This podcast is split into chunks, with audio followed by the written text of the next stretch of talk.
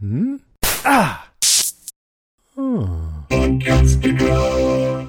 Heidi ho, you boys and girls out there in podcast land. It's great to be back in the good old US of A after an amazing three week romp throughout Europe. Now that I'm back home, you can expect the schedule to start heading back to normal in the next week or so. But I still have some special zingers I wanted to share with you, and today is no exception. Be sure to stick around after the credits as Brandon addresses the question why is it that directors seem to get credited for work that seems naturally associated with other artists on a film? I think you'll appreciate his answer. As usual, I want to give a huge thanks to our sponsor, Muse Storytelling by Still Motion. This is the patent pending process they've used to tell amazing real life stories, stories that have taken them from shooting weddings in Canada to shooting the Super Bowl and telling stories for Fortune 500 companies around the globe. Go to learnstory.org to learn more. And be sure to use the offer code RADIO and save $47 off lifetime access. We thank Muse Storytelling for their support. Scene one, take 10, marker. Action. when you study the minutia of it, uh, the stuff that isn't as sexy, you start finding that's where the real tricks are. That's really where the mastery is.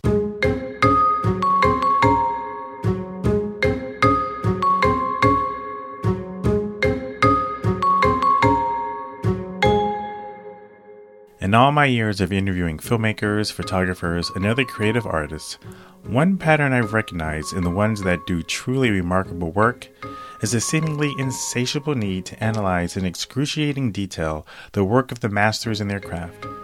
You may recall the spoken word artist Marshall Davis Jones on this podcast sharing how he collected two to three thousand voice notes on various actors and performers renowned for the quality of their voice. Two, as he put it, solve the puzzle of what made their vocal quality so amazing. Film Riot host and filmmaker Ryan Connolly share how he devoured tons of Fincher, Hitchcock, Spielberg, and other filmmakers' films to see what makes their work tick. Comedians will study the jokes and stage performances of comic legends like Jerry Seinfeld, Eddie Murphy, Richard Pryor, Steve Martin, and others to learn what made those guys great. Well, I recently had an interview with friend of the show and frequent guest Brandon McCormick, the Atlanta based filmmaker of Whitestone Motion Pictures. If you haven't already taken the time to check out Whitestone's work, from the visuals to the production design to the original music by Whitestone producing partner Nick Kirk, please do so. I promise it'll be a treat. Anyway, during this recent interview, the conversation started with a research project Brandon was telling me about. One where he had started to gather screenshots from dozens of movies by world class directors. Not only was he collecting these screenshots, but he was tagging them and adding all kinds of cross referencing metadata. The result is a database and a wealth of knowledge about focal length, shot selection, editing decisions, storytelling, and some surprising revelations you would never have guessed about master filmmakers. And as is often the case on this show, what started out essentially as a tangential side note transformed into an engaging conversation in a full blown episode. I'm Ron Dawson, and this is Radio Film School Short Ends.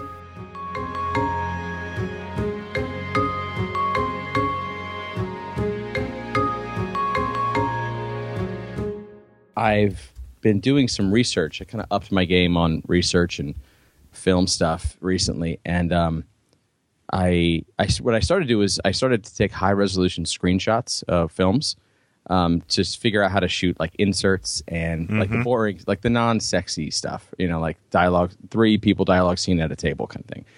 And um, so I was just taking a few hundred screenshots, and then I started tagging them and metadata. You know, what 235, 35 millimeter lens looks like, and I was just trying to figure out why does my stuff not look like, you know, I, I, I shoot on the Red Epic, and Fincher shoots on the Red Epic. Right. So Um, you guys sh- should look look like his, right? Yeah, like I have no reason. Like there's no real excuse to not.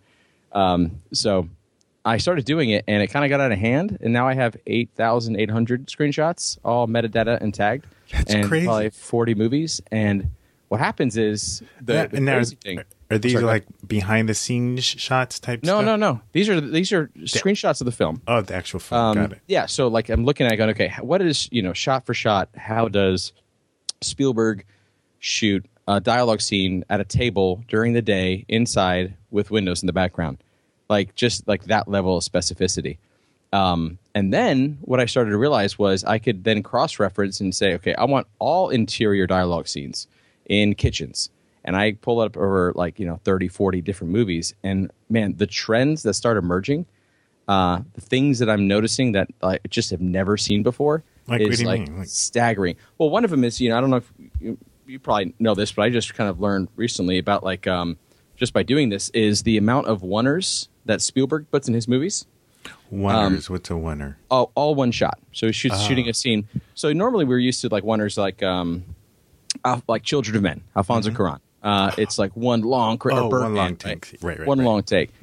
Spielberg is the master of the secret oneer.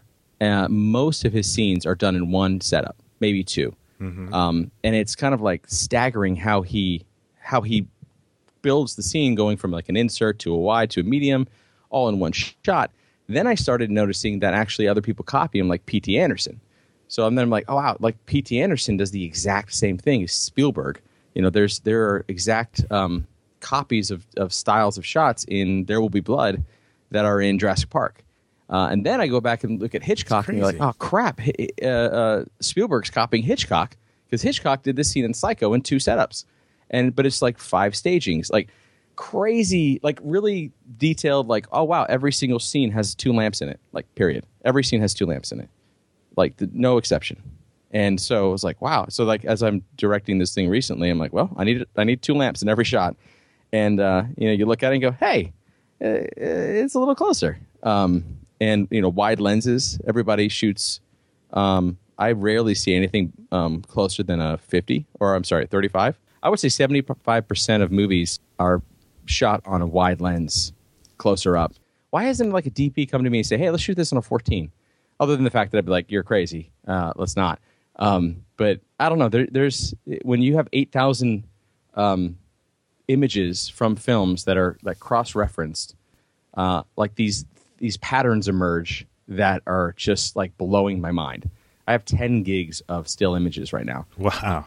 that yeah, i can you can go through and you know i can say i want every picture that roger deakins has shot of a close-up of a photograph with a hand in it like i can get to that specificity and all of those will show up and go oh that's the pattern he shoots them all from you know this finger to this finger on a on a 25 millimeter like it looked and felt considerably better like a like a movie and there's these weird intrinsic things that these guys do that I've not that's not in the cinematography book. You know, it's not in the the things that we we look at because it's a weird specificity.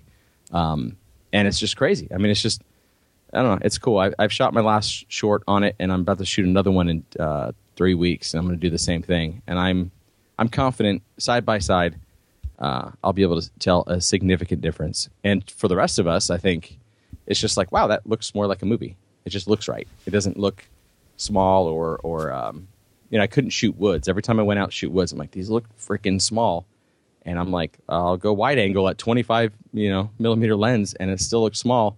I put an eight on there, and I was like, son of a gun, this looks awesome. Wow. And then you go to watch Revenant, and I did find the on Revenant, they said they shot everything on a uh, 25 was the closest they went. They shot the majority of it on a on a 16 or a 14.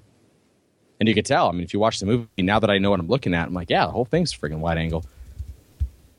wow. And I, I got that in an interview. I'm like, I knew it. I just, I freaking knew it.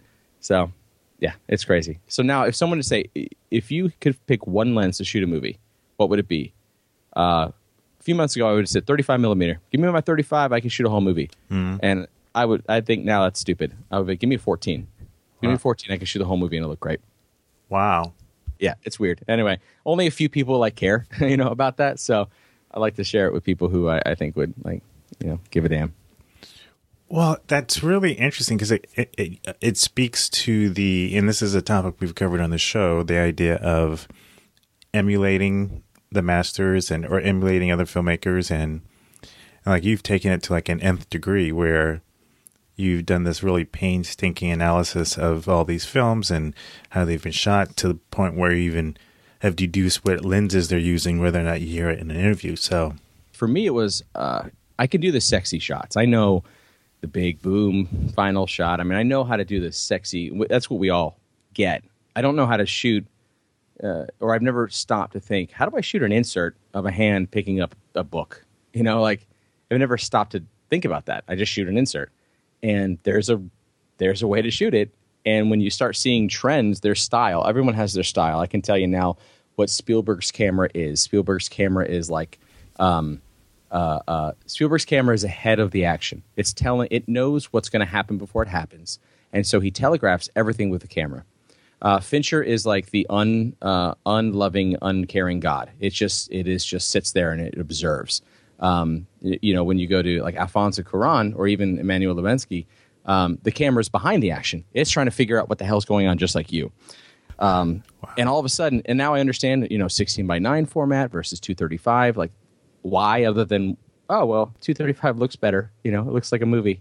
Um, and I found out half of Spielberg's movies were, were 16 by 9. I had no idea. I just didn't pay attention to it. Um, anyway, really? I, that's, yeah, it, it's just, I mean, I could just, there's so much stuff. And I feel like when you study, when you study the minutia of it, uh, the stuff that isn't as sexy, you start finding that's where the real tricks are. That's really where the mastery is, uh, and that's kind of where that's just the level of of. And then you see trends across directors. You say, okay, these are staples. Like this is just this isn't even just a style thing. This is a this is a movie thing. This is how these look, and we're used to that. Um, and of course you don't have to copy it but i mean and then all of a sudden now i have great production design if i type in abandoned house i have 30 different options i can send to my production designer and say hey i like this one i don't like this one um, just because i have i just have 8000 uh, and 800 images to choose from from all of my favorite movies and you know even some ones that i don't super love but and then the other byproduct is i'm watching movies scene by scene mm-hmm. four times each and i'm like oh crap this scene's actually really brilliant uh, and I, you know, there's another unintended benefit.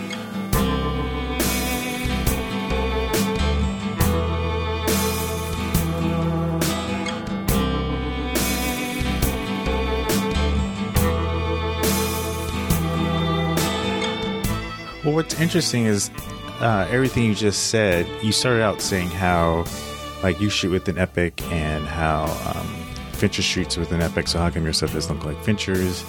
And, you know, I'm always saying at the end of my show, if the story sucks, I don't care what you shot it with. Mm-hmm. But um, which speaks more to like the actual story and creating something that actually speaks to people. Mm-hmm. But even if you take it to the technical side, and if you go back to okay, um, just having the same equipment is not enough. Like it's knowing what to do with it, how to move it, where to put it, and yeah, there's that aspect of storytelling that goes beyond just having you know the cool equipment It's is uh, you know it's one thing to have a hammer. It's another thing to know that it's supposed to be used to hammer nails versus stir right. coffee or something. I don't know. That's a stupid analogy. But uh, you know, it works.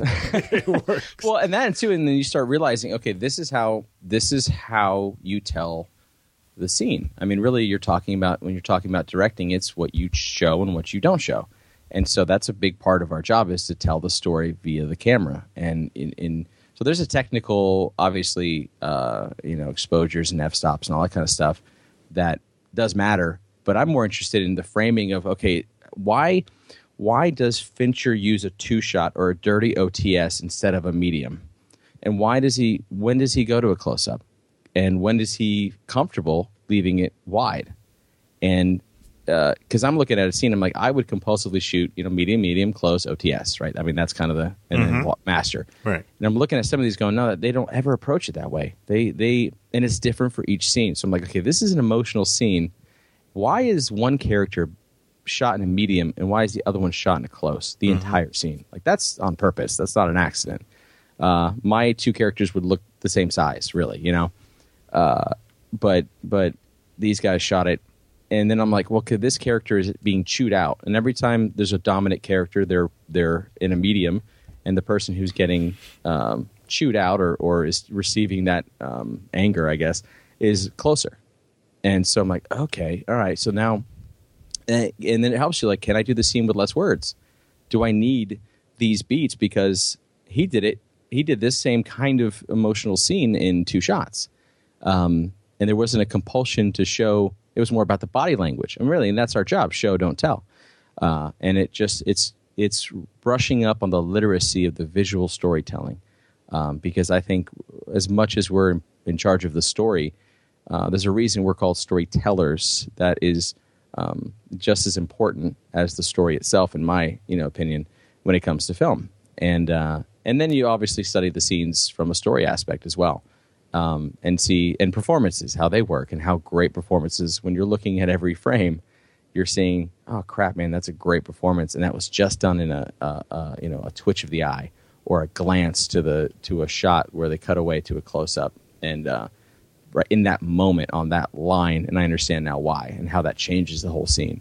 And, and honestly, with today's 4K, 6K, 8K films, you can shoot wide and still get a close up if you. Yeah, and I think depending yeah, on what the final final delivery is.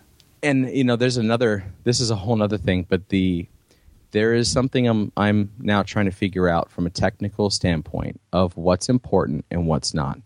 And so there are a lot of there are a lot of errors, I guess you would say, in films. Um, you know, bumpy dollies and weird, weird, uh, uh, you know, inconsistencies maybe in lighting, um, in just the best movies. And the directors go, you know what? I know what's important about this scene, and I would shoot a scene probably ten times to technically get it right, you know. And obviously, I know that's not like a great thing, but I can. I look at Spielberg; he comes in on time and on budget every time and I now know how he does it. He shoots these oneers; they're amazing, they're well performed, and it if there's a bump in a dolly halfway through, it doesn't matter. Hmm. You know, if I said, okay, you know how many, you know how, catch me if you can, how many bumpy dollies there are in that movie? There's a, it, it, like there's a, a sinful amount. Now, I, nobody knows that. I wouldn't have said it or thought it until you watch it. But I feel like then I'm the only one on set as a director who can say, you know what, that's that's a good take based on the criteria that I know is important. Um, and so, because everyone else is looking at their thing, the dolly grips are looking at their their move. Um, you know, the DP is looking at his lights, and he can come to you and say, "Look, this light wasn't right," or whatever. It's only I'm the only one that can make the decision. That's not important. What's important was that performance, and we killed it. Or what's the audience will be looking to the right of the frame, not the left. Um, and uh, what um, uh, Hitchcock would call you know, fridge fridge logic, you know, things that you wouldn't really notice until you're you know standing in front of the fridge later and go, wait a minute, um, you know, and just knowing, well, this is this is not something that will take the audience out, and this is something that will take the audience out, and I think technically and performance and story wise, those things matter, and uh, just kind of realizing that I'm the only one that can say that's not important, that is important, um, and looking at w- what other filmmakers value, what is Spielberg and and uh, all these other guys say, "Yep, that's important. That's not important. Move on." Or use that take. Know, I would never use a take with a bumpy dolly. Oh my gosh, like what a sin. Uh, and he's he's okay with it. If it's a better take, use it.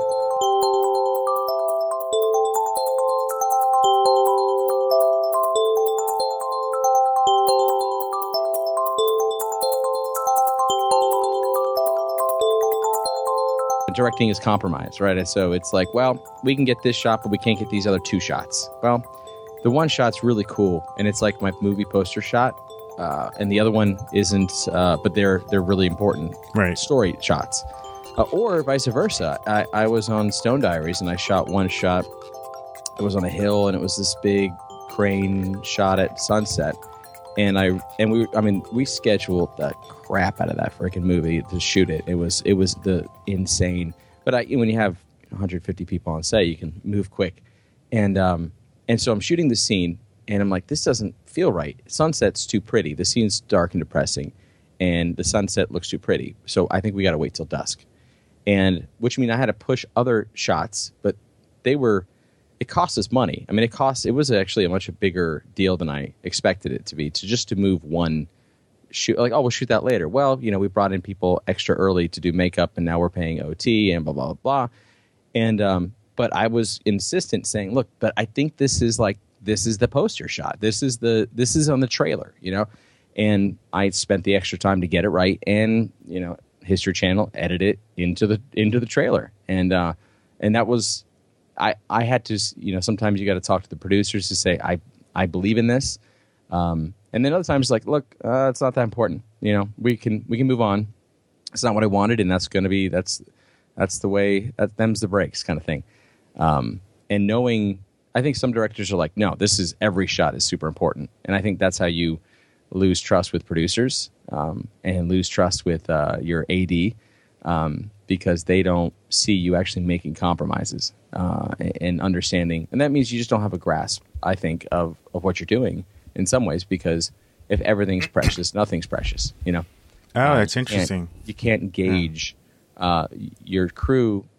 When you say, I'm putting my foot down, we got to do this, I want my crew to go, well, he knows what he's talking about. He, he knows that's important versus like, no, we're doing everything. My work, my, uh, you know, the craft, every single shot is, is, is super important. And, and it's, I mean, it's just fundamentally not like you're saying, it's just not. And, and when people watch your edit and they go, ah, you cut that shot, or wow, that was two seconds. Well, you're saying that was two seconds of the movie, and you look at how much you spent on that. Um, Right. That was kind of a waste. Uh, you keep doing that, and no one. I mean, you lose trust. I mean, you lose trust with your when you're trying to push people on set, and again, really, it's producers producing. Uh, in my world, and producing with the producers is, is just as much as part of the art uh, as as the rest of it because I want to make another one. so it means I got to come in on schedule and on budget and prove that I can do it and do it well. And um, you know, anyway, so if we can get the technical stuff out of the way, then I can I can spend more time on the acting and the story because I know the technical stuff looks great, and I'm not sitting around screwing with the thing, going, "How do I make this look big?" You know, because that was my that's always my thing. Oh, move the camera away. No, that doesn't work. Uh, okay, let's, let's shift this way. What about a lower angle? No, that doesn't work. As opposed to walking and going, okay, a 14 millimeter low, looking up it's gonna. That's it. That's the shot. Right. And now let's worry about the performance. Uh, it's just different, you know, and Yeah. that's the job, I think. So anyway, it's the less sexy part, and uh, it's the less uh, ethereal, cool part, but I think it's a huge part nonetheless Yeah. and it all kind of ties in. Our, our job is also practical. We have to come in on time and on budget, um, and so you have to be able to look at things and, and find the compromise in that. Which sounds terrible. I hate like I hate the idea that I would go, oh, that's good enough, or hey, we'll fix that in post. But um, it, it sounds like sacrilege. But I'm noticing what the other guys value, and it's different than my priorities, and maybe I should cha- change my priorities.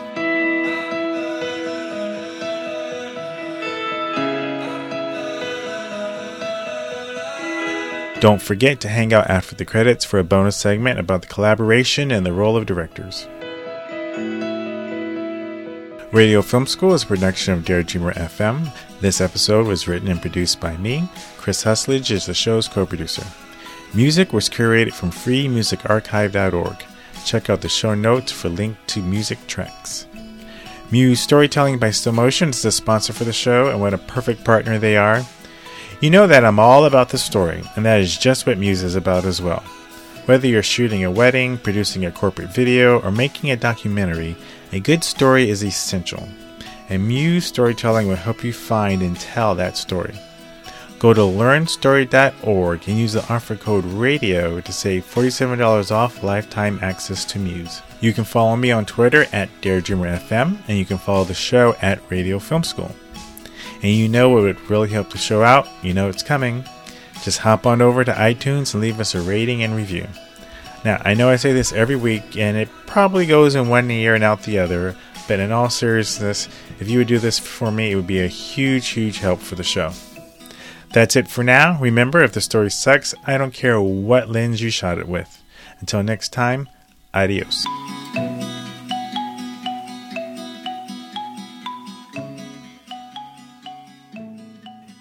When you were commenting about like the choices that uh, that Spielberg makes, or the these all these directors you've been studying, that the choices that they make, it brought up maybe it reminded me of something that I've always thought about whenever I hear people, particularly like on podcasts, like uh, movie review podcasts, they'll comment on, you know, uh, something about the movie, and they'll give all this uh, credit to the director for that thing, and oftentimes it feels like the kind of thing that they're crediting is something that should credit the writer. Like they're talking about some aspect of the story. Like I love the way that you know so and so did this in in the movie, and and how it just and it sounds like wow that sounds like something that was written before it was actually shot, right? Mm-hmm. And even you talking about Spielberg's use of the oneers and going from a medium to a close up and back and forth yeah, he shot that, but who's to say it wasn't the editor who decided to use it then? And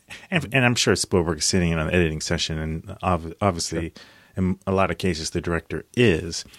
But just quickly, I mean, your thoughts on that, on where there's credit given to the director for almost stuff that could easily be credited to the cinematographer or to the mm-hmm. editor or to the writer. Like, is it just easy easier to credit the director because he's the person behind the helm, um, because he or she is the visionary behind it. It's just sometimes when I hear these kind of comments, it feels like wow, like like I know the director was the one who either who shot the shot or whatever, and unless he's also the writer, and Spielberg, as far as I know, doesn't write any of his stuff. Right, he's in on the story aspect, but not the actual screenplay. Right, right. Um, then um, is there undue credit given to directors in these kind of comments? Your, I, your know, thought. Yeah, maybe think, you're biased because you're a director, but yeah, like, well, I think they're they're in charge of everything, and they are the gods of movie. No, uh, well, I mean, it, the same thing happens though with actors. If you think about it, you know, I'm going to go see the new Brad Pitt movie. Like, well, I mean, he acted in it, you know, like or the new Tom Cruise. I mean, those are bad examples because right as well. But right. um, you know, it's the new uh, uh, Jennifer Lawrence film. They're like, well, yeah, and Bradley Cooper. Well, actually, that's I mean they didn't like make the movie; they're in it. Most people will just kind of pick something that they can you know get their heads around. At the same point, though, I mean, from a director standpoint, I also feel like my job is to get the best people there. And then when they say like directing is ninety percent casting, I actually get that mm-hmm. um, because I've got to make sure my roles are filled with the best actors and the right actors for the roles. And when they get there, their job is to just be great. And then my job is just to facilitate. I'm a midwife, you know. I'm just I'm letting I'm just helping the creative process get born into something. Um, and you know, because sometimes, yeah, some directors may not even care about the cinematography. Is hey, you make the thing look good. I'm just going to worry about the performances. And then you know, Deakins will shoot this amazing shot, and like, oh wow, this director. is like, ah, oh, that's Deakins is is the master. Um, I think I think there is definite uh, undue credit in a lot of ways. I think the way I kind of look at it is the director is the high risk, high reward job because if the movie sucks, it's his fault too. And so he could be a great director. Right. And if the writing, I mean, Fincher, let's talk about Fincher and the Aliens 3. And so he would, I mean, he's a great director, but he was like the studio and this and the writing and the script. And it's kind of, you know, it's a not great movie. And, but it's a David Fincher film. And no one else is getting the heat as much uh, as, as he's got to carry that. Wasn't uh, that his was that his first feature? Yes, that was his first feature out of right. out of stuff, and I mean that's kind of where he learned a lot of his lessons. And so, but you know, he gets he gets the credit for the for the bad stuff too. And right. so, uh, and I think people who know uh, the important people who know that's that's kind of what's important. So you know, cinematography wise, other great cinematographers will get it. the costume sure. designers, you know, they'll know well that designer is great. And me as a director, I know that man that, that you know that music was phenomenal. I had nothing to do with the, the score that Nick writes. It's incredible. Right. I'm here just to say I like this direction. Like you know, it needs to be kind of this. And even then, he'll be like, "Well, what about this?" And it's different than what I thought, and it's even better. Um, and I can easily say, "Well, that's that's the credit to Nick." But I mean, at the end of the day, my name comes up first at the end of the movie. Mm-hmm. Um, and so my job is to make sure I have a Nick Kirk working on it, and I have a great designer and a Dana Connick costuming. Like that's my job is to get if you're the smartest guy in the room, you're doing it wrong. Right. If you're the most talented person at your production meeting, you're failing as a director because you should be bringing in better people and saying, "What do you think? You tell me." Um, and so, yeah, there's there's undue credit. There's undue credit all around, and I think, um, uh, you know, I think that's just part of the gig. And I think as long as as people who know know, uh, that matters. Um, but because I mean, the majority of the populace doesn't know uh, the director of uh, you know Prisoner of Azkaban was the same director of Gravity. I don't know. I don't right. care. You know, it's like it, it's a George Clooney movie. It's a George Clooney Sandra Bullock space thing. Right. You know, I would say the majority of people really don't care that Interstellar was the guy who did Batman um, you know, or Dark Knight. Mm-hmm. It just uh, doesn't matter to them. It's just uh, one's a Christian Bale, but this is the Batman movie and it's the uh, the one where uh, Matthew you know, McConaughey goes to space. Yeah, he goes to space, and it's a cool one. McConaughey, it's a kind of his the space movie, and so you know, and I think directors have to be cool with that. I mm-hmm. think, mm. and I think we're all it's the unsung heroes of all of it. But you know, who does matter and who does care is uh, you know Mr. Warner Brothers. Um, you know they, they care. I mean, Right. they that, that company goes, hey, he's the guy. Uh, you know who else cares is the Academy. You know, and like there and the guy who hires you for the next project, he really cares. Um, and at the end of the day, crassly, that's kind of what's important at the top of the list. And um, yeah, I guess that's kind of the long way of saying I think so. I think there's undue credit all around, but it's a team. Uh, you know, filmmaking is the most collaborative art form in history. It has every single um, discipline of art, from writing to painting and designing and sculpting and uh, color theory and performance and the thespians and uh, light and how light interacts with photography and film and design, costume. I mean, go down the list, uh, uh, you know, and then the technical and the organization and the, the leading the troops and uh, uh, it's it's it embodies every discipline. Uh, so there's no way to take credit for anything really because everyone has to. It, we all live and die by this thing. Um, so I think it's kind of silly to say. I mean, I and I get. I think it's more of an advertising ploy to say, "Oh, this is an M Night movie," but you know, obviously, M Night by himself is not out there making this movie. Clearly, um, and it's the people that his team. Spielberg has the same team because that's phenomenal. Uh, that's he he knows what works. That's, I mean, if you have Tom Hanks, you use Tom Hanks in all your movies. Okay, I mean that's fine. That's his thing. Um, you know, and I think uh, I mean I think that's kind of the part of the process uh, of filmmaking as a whole.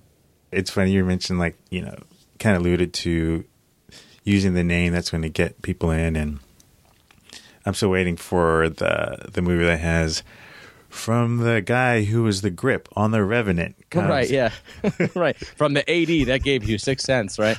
Um, but those guys are incredible. You look Oh, at what an. AD does, and I, I mean, we, we, you know, you look down and go, okay. You pull up his credits. I, we talked to the AD from Sixth Sense and a bunch of M Night stuff, Mm-hmm. and the credits are are staggering. I mean, their IMDb is just is incredible. So yeah, I mean, but you know, nobody cares. You know, it's that kind of oh, Mel Gibson's in it, so we're, we're gonna go watch it.